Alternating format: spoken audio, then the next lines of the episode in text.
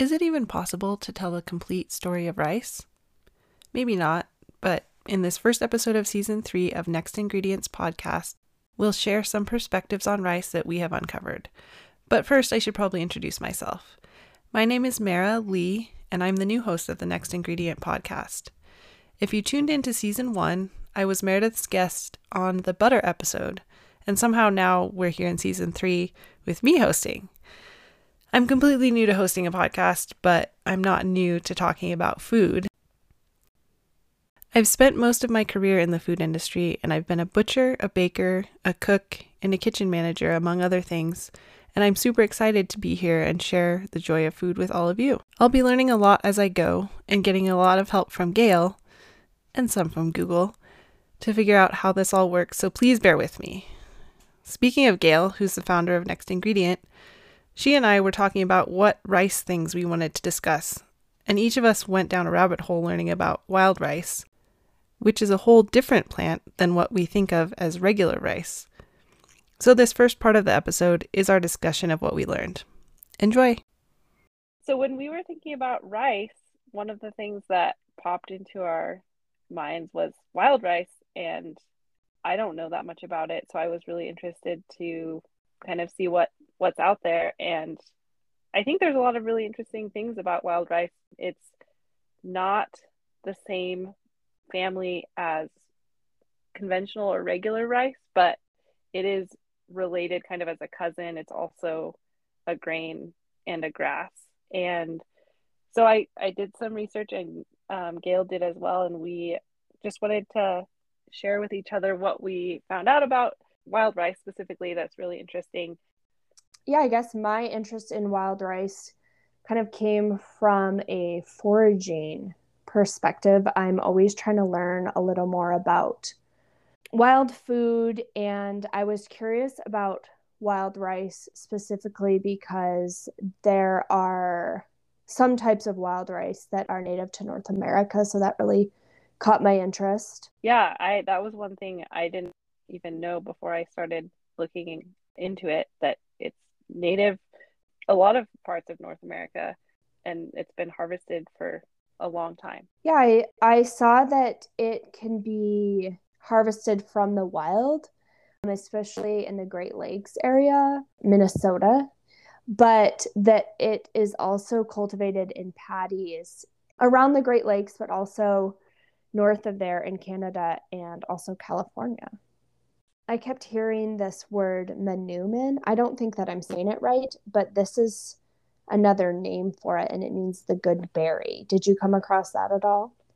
I did, yeah. Um as far as like Native American tribes, at least some of them that's what they they call it and it's kind of a a big thing culturally and something to eat as well a lot of Native American cultures.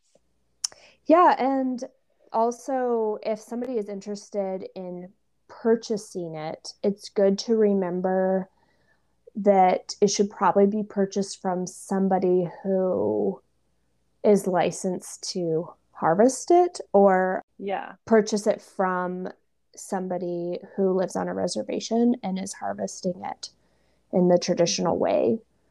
Yeah that was one of the things i think in at least minnesota and wisconsin Native American tribes, uh, people that are part of those tribes, don't need an additional permit to harvest, but anyone else can harvest wild rice as long as they have a permit and are doing it within the regulations of that state. When you can harvest it, as far as like seasonally, it's usually parts of August and September, even the time of day that you can harvest as from what I saw, there weren't like limits on how much you could harvest, but even things like the size of your canoe, it's traditionally done in a canoe, is regulated. To me, that is similar to like a hunting season when I would think of like deer season or any other type of game or fishing season. It's just interesting seeing kind of similar rules adapted to a grain yeah, I also was thinking about the little I know about hunting seasons, and I was intrigued by it. It seemed like the way that it's harvested if you're harvesting it in the wild, you're probably using a canoe. But I saw in the Canadian areas, um, I guess they would be called paddies, there were motorized boats being used. But traditionally, how it was harvested used a canoe and then two people, one person's seated, one person's standing, and they're working together to gather the grain. Yeah, I found a few like YouTube videos that showed it, which I thought it's it's really interesting to just Google wild rice harvest. There's um, videos of of how that looks as far as like somebody seated and then somebody standing that's kind of pushing the the fronds. I don't know. Yeah, uh, I don't know it, over it. the boat, and then the the rice off. As long as they're ripe enough, they'll they should just kind of fall off into the boat or into the canoe. I was seeing kind of a wild rice harvesting etiquette list, and it was mentioned that people who rely on this, like as one of their staples of their pantry, are very respectful about causing the least amount of disturbance in the rice growing area as possible. And so, you know, it's going to be probably harvested in straight rows you can maximize the yield, but like to just not encroach on somebody's path if they're harvesting and just kind of stay in your own area and then like don't be turning around in the middle of like don't take your canoe into the middle of this rice bed and turn around. Like you would want to exit and find an open area turn your canoe around and then go back in a straight line. Oh is that to just not disturb as many plants with the canoe as far as like if they're going to be kind of running over them essentially it seemed like it had a couple of purposes. One is that you don't want to uproot the rice plants mm-hmm. because they're kind of sensitive and they'll just like pull out of the muck but also you wouldn't want to just like interrupt somebody's row. Yeah. And then also you wouldn't want to just knock rice off that you're not harvesting. You would want to yeah. utilize the grain as it as it falls off. So it seemed like it had a few different purposes. Yeah, that that makes sense. I feel like best practices, I guess you could say, for harvesting. Um, it seemed like we're kind of developed out of the respect for the plant itself and as a food source and culturally from the different Native American tribes that have harvested it for a long time.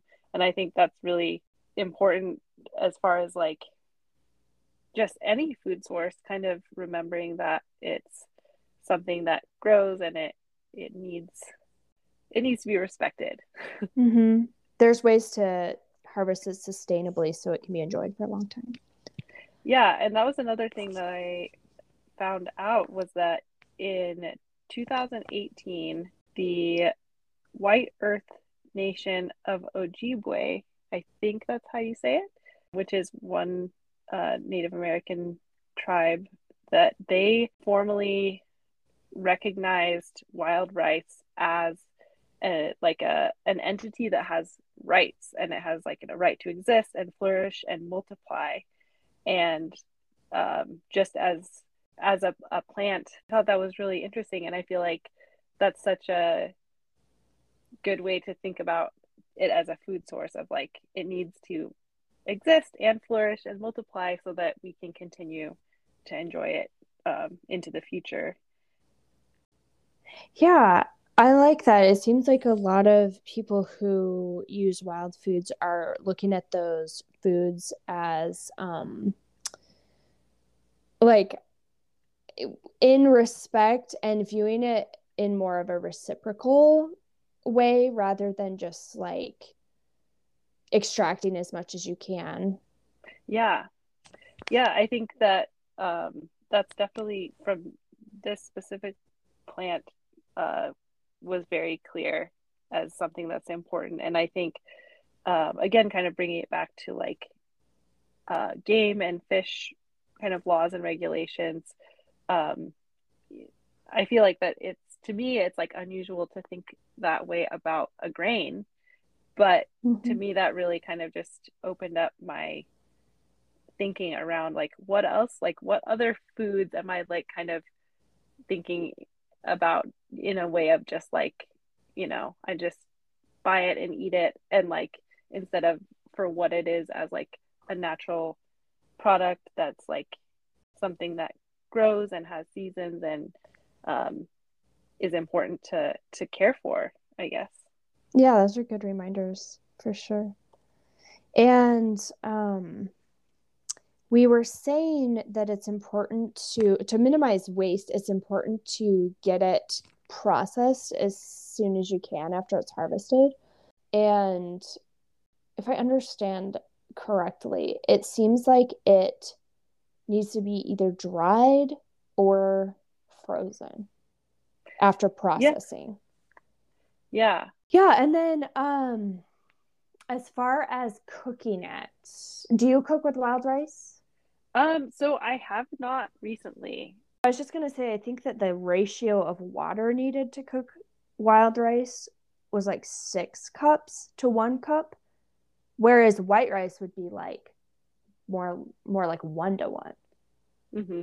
That's interesting. I didn't look for any other uh, recipes for cooking wild rice, but the one that I found had it as one cup of uncooked wild rice to three cups of liquid. Okay.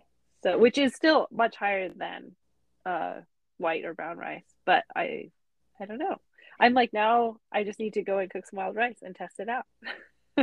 yeah, and now I'm remembering when I saw that six to one recipe, the recipe called for it to be cooked uncovered, so that would you would definitely lose a lot more water. Ah, yeah, that way. I'm looking I'm looking at it right now, and it is for a. It says with a tight fitting lid. Okay. So, so there's different techniques for sure. Yeah, that makes sense.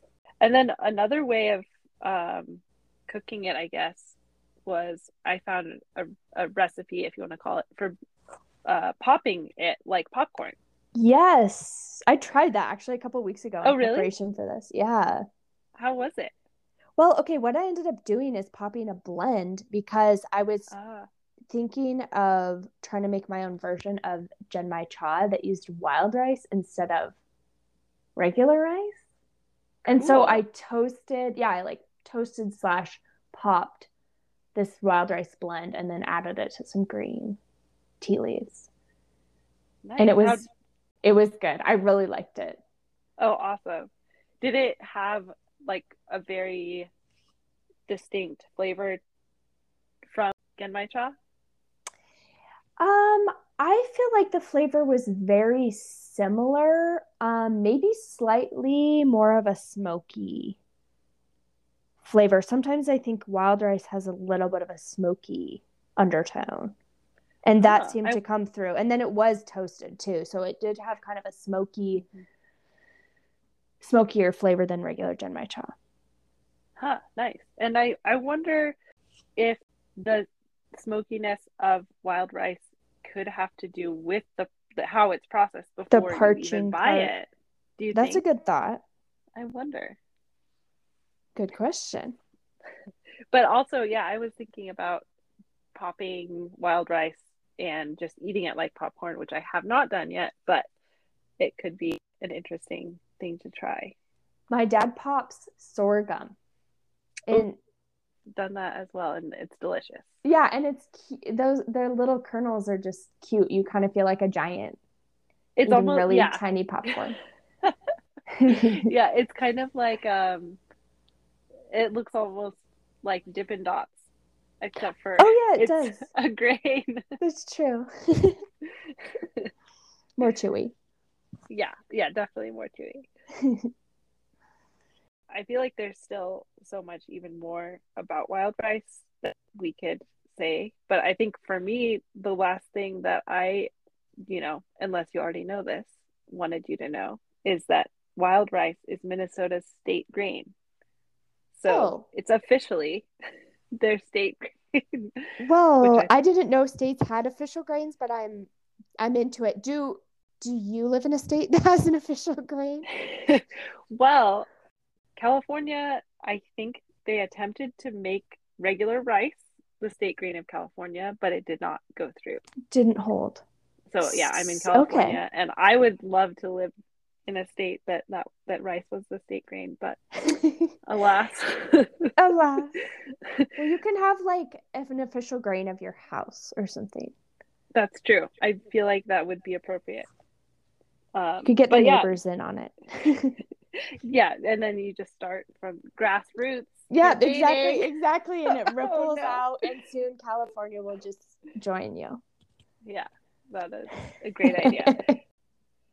and then if people are interested in buying wild rice, you know, that's like not in a blend and that's harvested from the Great Lakes area, we can add a resource for it in the show notes. It's from this forager named Sam Thayer and he Oh, cool. um yeah, he harvests it and I don't know like his processing hmm technique or you know if if somebody else processes it processes it for him but he i think sells that every year so we can add that to the notes That sounds good. Another. This is like it seems like a larger company. It's called Canoe Wild Rice. i saw that as well they had canned wild rice Yeah, i was curious about that I wonder. It sounds like then it would be already cooked, and you just heat it up.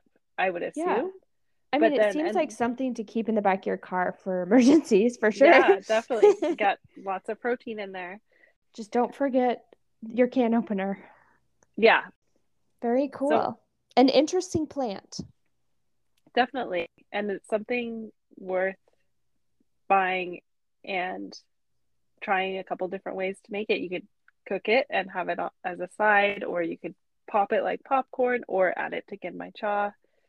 Um, it's versatile and delicious. So I spoke with Clay Bowers, who does wild rice harvesting every fall in the Great Lakes Mhm. area, and he told me about the idea to use um, wild rice for Rice Krispie treats, like a wild version, and then the sugary part of it is a um, maple sugar. Like if you want to Oh. just totally lean into that wild theme, yum. those That sounded sounds- really good.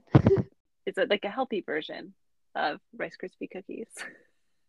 Yeah, yeah, I would. It would be. It would be fun to try that and um, and maybe even make it official state dessert. Yes, we should make it and pitch it to Minnesota and see if they're down with that. That seems like a good side project. Yeah. I feel like we could probably, you know, talk about wild rice a lot more, but I think But we we've- I, Yeah. we've talked about it a lot. Yes. Yes. We've covered a few of the the bases, a few of the categories that we looked into. There's so much more to learn about it, but this is a start. Yeah, and I think it's really cool to explore a plant that you know it's where it was grown was where it has been growing for thousands of years, and um, we can still eat it today, which is great. Pretty cool. I like it. Thanks, Mara. Right. Thanks, Gail. I learned so much about wild rice, and I'm declaring it the official grain of Next Ingredient Season 3. Now we'll shift gears and I'll introduce you to Glen Lee, who is so passionate about food, he should probably have his own podcast or YouTube channel. But before that, let's hear from a couple of our sponsors, starting with Anchor. If you're wondering how we started the Next Ingredient podcast, you might want to know about Anchor. Anchor is a platform that offers the podcaster everything from recording to editing, all in one place. They even provide tools to help share the podcast from your phone or computer on platforms like Spotify, Apple Podcast, and other popular options.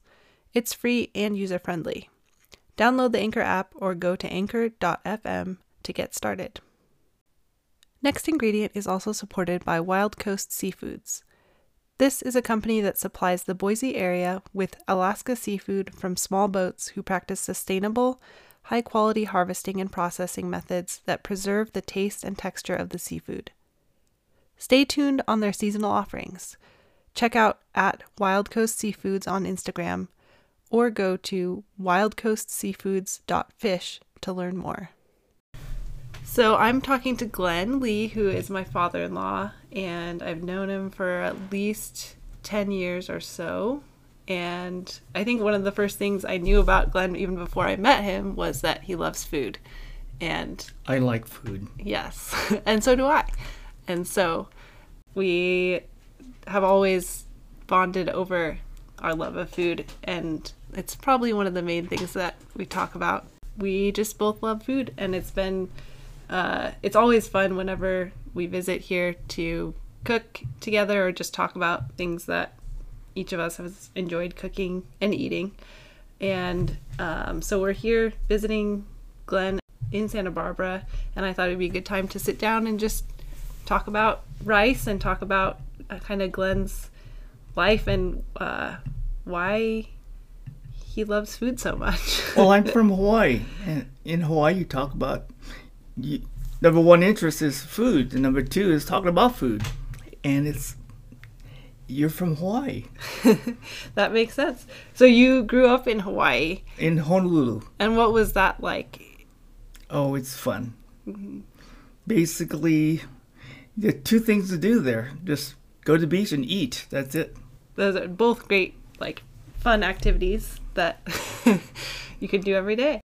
When you were growing up in Hawaii, who typically cooked the meals at your house? Oh, my my mother did all the cooking. Mm-hmm. Mo- did most of the cooking until till oh maybe when I was thirteen when I saw saw the uh, French chef on on PBS and Julia Child was the greatest inspiration hmm. of cooking. So even from a young age, you would watch TV chefs and and learn from them. And did you start cooking when you were thirteen? I watched my mother mm-hmm. cook yeah. and she'd t- tell me how to do things and why put things together and started my interest in cooking. So would would she let you help cooking, or would would she just kind of show you how to do it? maybe maybe till after I was thirteen, I was I would I'd help her to cook dinner. Oh, nice. Yeah. And what were like some of the most popular dishes that she would make that the you know you and your your siblings liked, or things that she liked to cook? Well, basically, it's Cantonese cooking. Basically, there's only a few things, in we would have to we would eat, and uh, it's re- pretty repetitious. But once a, once a month, it's the same old thing, all over again. It's Cantonese cooking, um, mixed in with Hawaiian foods, and some Filipino, some Japanese. Is that typical in Hawaii of, of just kind of the the fusion of all those different types of food? Yeah, it's all pretty much all together is the same thing. It's called island cooking, island foods, as opposed to Hawaiian foods. Ah, yeah, that makes sense. From like a day to day, what were like some of those Cantonese dishes that your mom would cook? Oh, I remember we have this often. It would be, um, oh, one of the popular things is the uh, chilled garlic chicken. It's very popular in Hawaii. It started with the uh, probably in the early '60s from the Hilton Hawaiian Village Hotel, and from the uh, restaurant there, and became very popular. And we'd have that pretty often. Fried chicken is very very common in Hawaii. We would probably have it have that for dinner about every two weeks. Have fried chicken. It's a very common thing. Sounds delicious. Um, and so, what kind of rice dishes would you have, or just even how often would you even eat rice? We'll eat rice almost seven times a week for dinner, and we would have potatoes, but eat your rice 1st Then you have potatoes, It's always a, a good staple to have on the table for sure. and the leftovers. Uh, Mom would make it make fried rice for breakfast. It's very common to have egg fried rice for breakfast and with any leftovers with bacon or leftover pork or chicken. Just throw that in and have for breakfast. Nice. What type of rice did your mom typically shop for, or like what was the staple type of rice? Basically, it was Japanese rice or Calrose rice, or it is a medium grain rice. Um, we would have that in 50 pound bags in a, I remember in a, a large drum in the closet. And uh, basically, Japanese rice is used, is very common in Hawaii. Uh, Chinese restaurants would use Texas long grain rice for cooking, and it's uh, it's it's different than the Japanese rice. Medium grain medium grain is really is is stickier than than um, long grain rice. Then it became popular to use Thai rice maybe about 20 or 30 years ago, and uh, people started to use Thai rice. It's a combination of of long grain and short grain rice, and it has a, a more pleasant smell to it. The jasmine rice? Jasmine rice. Yeah. Mhm. And so it's that's a medium grain that kind of No, more- it's no. it's po- probably a long grain rice, Okay. and it's from Thailand. So with the Calrose rice, it does that mean it was grown in California? Do you know if it was just that type and it was grown somewhere Most else? of, of the rice that we would consume would be grown in California. Mm-hmm. Fresh rice is better than old rice because it's uh, has a better smell to it and has a better texture to it. As um, most of the rice that we eat would come from California. There's some rice that are grown in in Louisiana in the South, but uh, we don't get that in California or Hawaii. you told me before about uh, what your family would do with the bags of the rice. Oh, rice used to come in, we would get rice in 50 pound bags, and it would come in, uh, in muslin, cotton muslin cloth. And my mom would make pajamas with the empty bags of rice. And we would have, I remember having our pajamas with, with the uh, bleached out um, Rice logos on printed on the front back of the bags. So were they comfortable? After several washings, they were comfortable. They were Okay. a little on, on the rough side to start, but they became um, comfortable. Nice. It's a they call it upcycling now, but that that's very uh, makes a lot of sense to reuse. Because I don't think rice bags now are made out of cotton. They're like a plastic weave usually, right? The plastic weave, yeah. Yeah. Um, what types of rice do you cook with now? Do you still cook with Calrose? Basically, we would have jasmine rice. I would use Calrose rice specifically, um, specific type of Calrose rice for um, sushi and for for Japanese cooking, and it's um, it has a better texture to it than, uh, So than are jasmine rice. there are there more than one types type of Calrose rices, or is it it's all kind of one? Basically, it's there's only one type. Okay. Um, but that's good. That's the type that's good for sushi compared to jasmine rice because Yeah. jasmine is long grain. There are different brands of sushi rice that are better than others. Mm-hmm. Do you buy Japanese rice ever, or do you go with? Just for sushi, Okay, just for just sushi. the Calrose rice, yeah. Yeah. And I'll keep it separately. What is one of your favorite ways to eat rice? My favorite way is plain old s- steamed rice. Not fried rice, plain old steamed rice. It's a good. It's always good. No sauce, no soy sauce on it, no butter on it, just plain old steamed rice.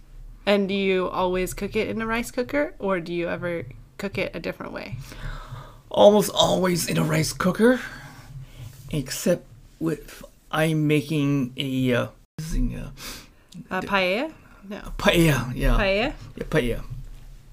So when you make when you make paella, what? Oh, then you're cooking it in what type of? Theoretically, you'd use a, a medium grain rice for paella, but I find that it, it's, it's that I'll cook it on the stove in a paella, my paella pan. Um, but I find that it's, it's hard to get it to really get looser. So it's, I would use jasmine rice. I just don't tell anybody. It's still just as good. just as good. you mentioned earlier having egg fried rice for breakfast. That that's something your mom would cook growing up, and I know it's something you still make sometimes, right? Yeah. How do you leftover make it? leftover rice. Mom would, would use the leftover rice from dinner, and she'd use uh, she she'd use bacon, and because we we have bacon all the time at home, and she'd use eggs and green onions and soy sauce and sesame oil, and pretty much that's it. Do you just cook it in a wok on the stove, or Yeah, in a wok on a s- on stove, a little bit of oil. That's about it. Nice. That sounds great. Uh, you mentioned also, uh, well, I think when you were talking about the paella, you also mentioned uh, risotto. Is that something that you cook often, or once in a while I'll make risotto, and um, um, since my wife doesn't like Parmesan cheese uh, that's used in a risotto, I would use Fontina. It's a sausage cheese or a, a Monterey Jack cheese. But uh, the type of rice is um I have is arborio rice.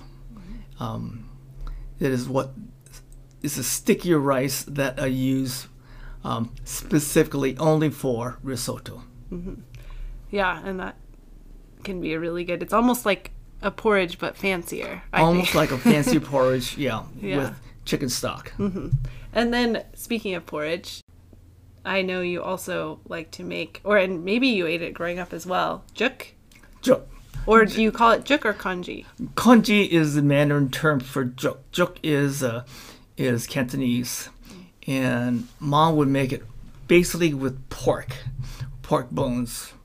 Um, Would she use leftover rice and water, or would she just She make uses, it? she uses leftover rice, or you use fresh rice too. Okay. Leftover rice is faster. takes about an hour to make. Slice of ginger, slices of ginger, chicken. and you just cook the the rice and the pork bone and the ginger, just till it becomes a nice thick porridge. It takes about an hour till it becomes thick. You, mm-hmm. you, you, the ratio is about mm-hmm. five water to one rice, something like that. Yeah, that sounds sounds good. And then what would you you would would you eat that for breakfast or lunch or dinner or which meals? After dinner, After dinner. after dinner, it's very common to have it after dinner. The restaurants would make uh, would cook the leftover rice that they have for dinner, and be ready about eight o'clock at night. And people would go there um, to the restaurant for juk Oh, and the um, Cantonese, um, Mandarin more so, would use um, um, thousand year old eggs in the in the uh, juk. And Oh. would they cook it in that, or that would be like you'd put that on at the end? In the end, as as a topping Okay. for the rice. And the thousand year old eggs weren't actually a thousand years old, right? No, it's about a month or two months old. okay. Do they? How do they make them? Um, cure it with li- with lye, Oh. and um, takes about a month, six weeks to make it with lye. And then what else Salt. would you put on top of the juk? Um, we would put meatballs with uh, pork balls, um, fish. You could put uh, green onions and lettuce, Chinese lettuce or um, or regular lettuce. Oh, that sounds good. Yeah, I only recently learned to make juk, and it's one of my favorite things to eat. it's delicious. My mother would make a big pot of juk for New Year's Eve. We'd eat juk right after we uh, light the firecrackers, and uh, everybody would hop, would uh, meet in the house afterwards and have a bowl of juk and with I mean lettuce and to clean up afterwards. 'Cause, uh, she'll be up. They'll be up to two o'clock in the morning to clean up. That sounds like a good a good New Year's. I can't wait to make a pot of juk after hearing Glen's stories. Next, we'll talk about one of the million other ways there are to cook rice. Here's a dish that you can make using rice plus a few other ingredients. Dirty rice originated in the American South and has had many different names and iterations. It, of course, always includes rice, and usually sauteed meats, vegetables, herbs, and spices, they get mixed into the rice and make it dirty. There are many different ways to make dirty rice according to individual preference or whatever ingredients you may have on hand, so I chose one that highlights that. In her book, A Real Southern Cook by Dora Charles, she describes this recipe for dirty brown rice as being a little bit healthier um, and a little bit lighter than kind of the original dirty rice that would usually have meat and white rice, um, but it's still very satisfying and has some chewiness from that brown rice that makes you feel like you've eaten something that will keep you going for a long time. So, for the ingredients, for the brown rice, it's two and a half cups water, a fourth of a teaspoon salt, one cup of brown rice, and then for, as she calls it, the dirtying, five tablespoons butter, two cups or about half a pound of chopped white mushrooms, one cup chopped green bell pepper, one cup chopped yellow onion, one tablespoon pressed or minced garlic, salt and ground black pepper to taste, and two to three tablespoons of dried parsley to make the rice a little dirtier. So, first, you cook the rice by bringing the water to a boil in a two quart covered saucepan.